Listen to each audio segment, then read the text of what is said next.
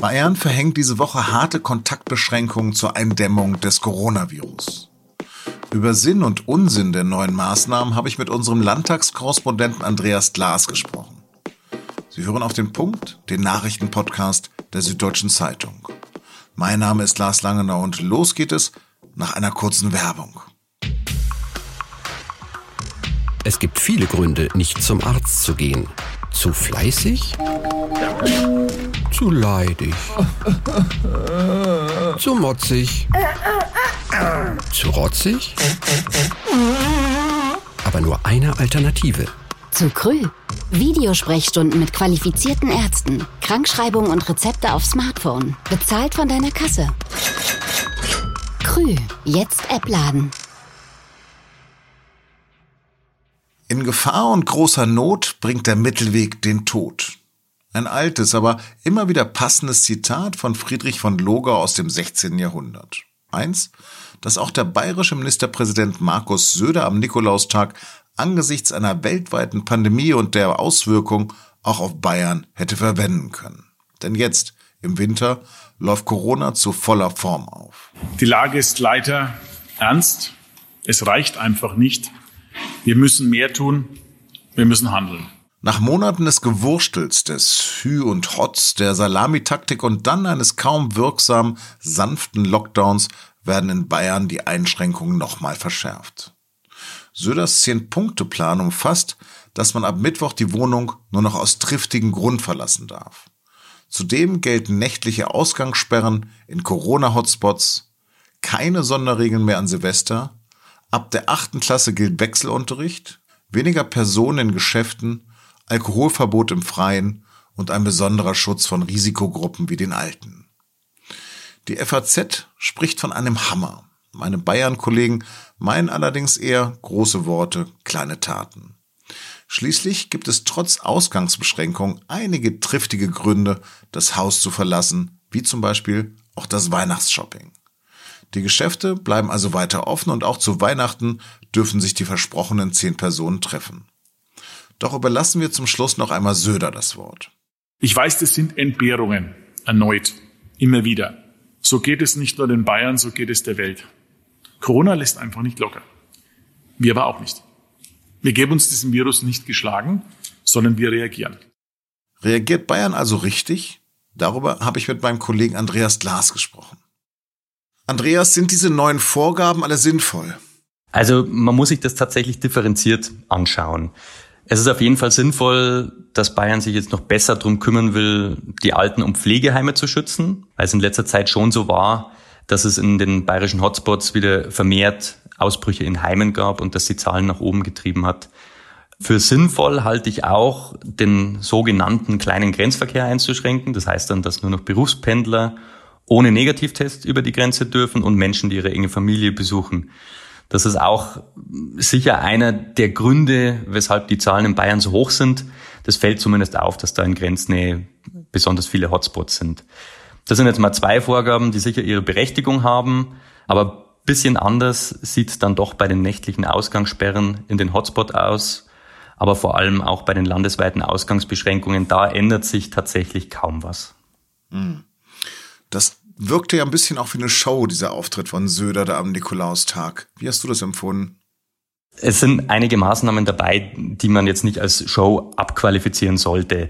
Aber was sicher Teil der Choreografie war, dass Söder da sein Kabinett an einem Sonntag einberufen hat. Das, denke ich, hat schon auch Symbolik. Das suggeriert dann Tatkraft und dass da ein Ministerpräsident steht, der quasi 24 Stunden, sieben Tage die Woche im Corona-Kampfmodus ist.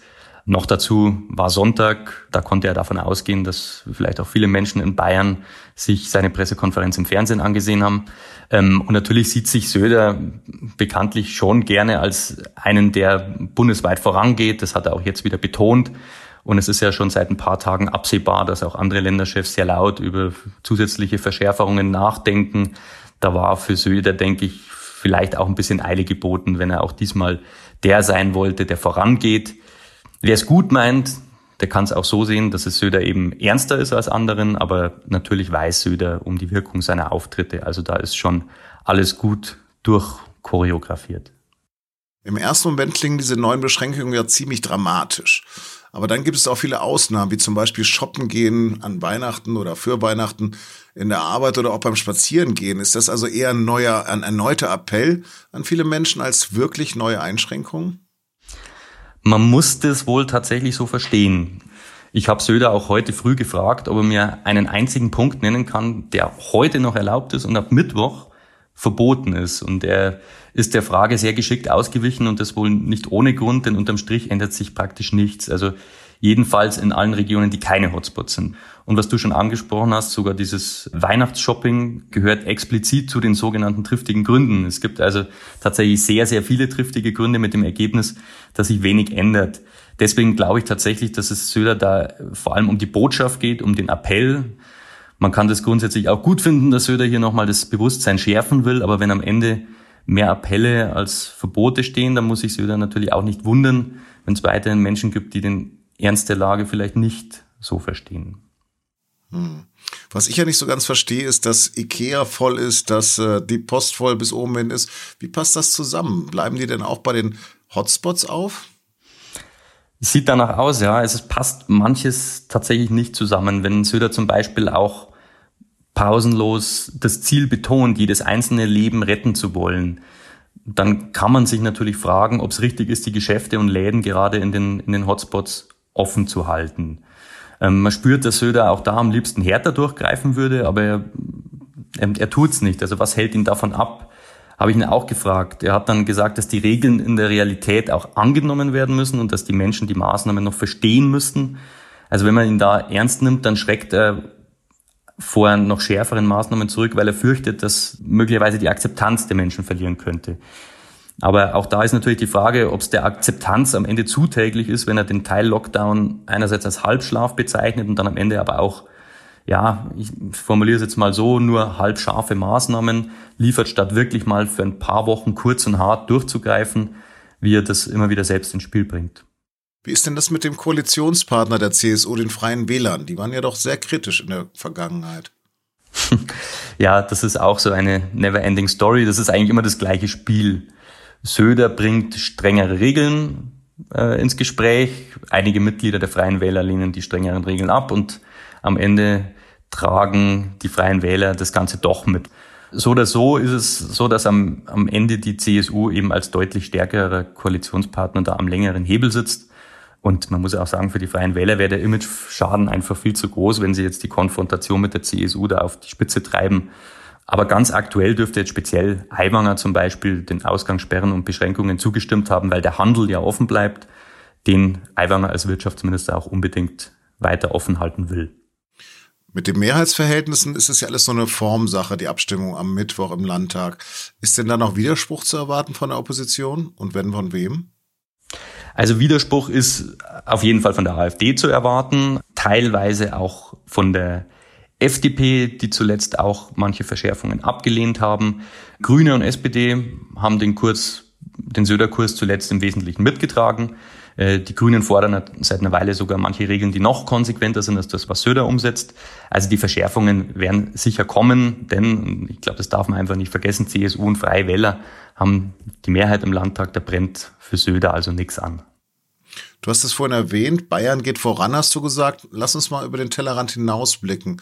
Wird diese bayerische Entscheidung eine Dynamik entwickeln? Was glaubst du? Also ich glaube, dass es zumindest Söders Kalkül ist, dass ihm jetzt auch andere Länder folgen, wobei man schon auch sehen muss, dass jetzt zum Beispiel Sachsen oder auch Baden-Württemberg teilweise eh schon nachgeschärft haben. Die haben also glaube ich, keinen Tritt von Söder gebraucht. Aber allein Söders Forderung nach einer weiteren Ministerpräsidentenkonferenz vor Weihnachten zeigt natürlich auch, dass er da andere nochmal anschieben will, indem er jetzt nicht zum ersten Mal vorangeht. Ja. Er hat heute früh von der vorletzten Stufe an Maßnahmen gesprochen, die Bayern jetzt genommen hat. Soll heißen, Söder sieht da wohl schon noch Spielraum nach oben. Andreas, vielen, vielen Dank für deine Expertise. Gerne. Und jetzt noch Nachrichten. Die Ständige Impfkommission hat Empfehlungen für die Corona-Massenimpfung in Deutschland vorgelegt. Aufgrund der zunächst begrenzten Verfügbarkeit des Impfstoffes solle er zunächst Bewohnern von Senioren- und Altenheimen, Personen im Alter von mehr als 80 Jahren sowie medizinischen und Pflegepersonal verabreicht werden. Nach diesen etwa 8,6 Millionen Menschen sollen immer neu definierte Personengruppen mit besonderen Risiken vorrangig geimpft werden. Für eine vollständige Impfserie sind zwei Impfstoffdosen im Abstand von 21 Tagen notwendig. Die weltweit 25 größten Rüstungskonzerne machen glänzende Geschäfte. Im vergangenen Jahr setzten sie mit dem Verkauf von Waffen und militärischen Dienstleistungen fast 300 Milliarden Euro um, wie das Friedensforschungsinstitut SIPRI mitteilte. Marktführer bleiben mit Abstand die USA. Dann erst folgen China und sechs westeuropäische Konzerne aus Großbritannien, Italien und Frankreich. Deutsche Waffenschmieden sind dieses Mal nicht unter den 25 größten Konzernen.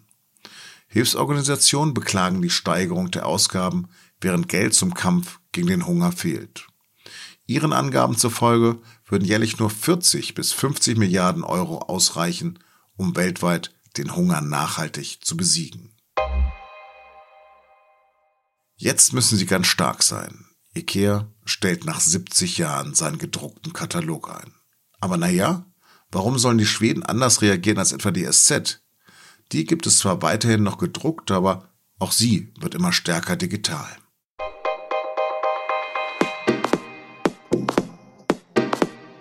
Nur noch fünf Spiele verlieren, dann hat Schalke den Negativrekord von Tasmania Berlin aus den 60er Jahren eingeholt.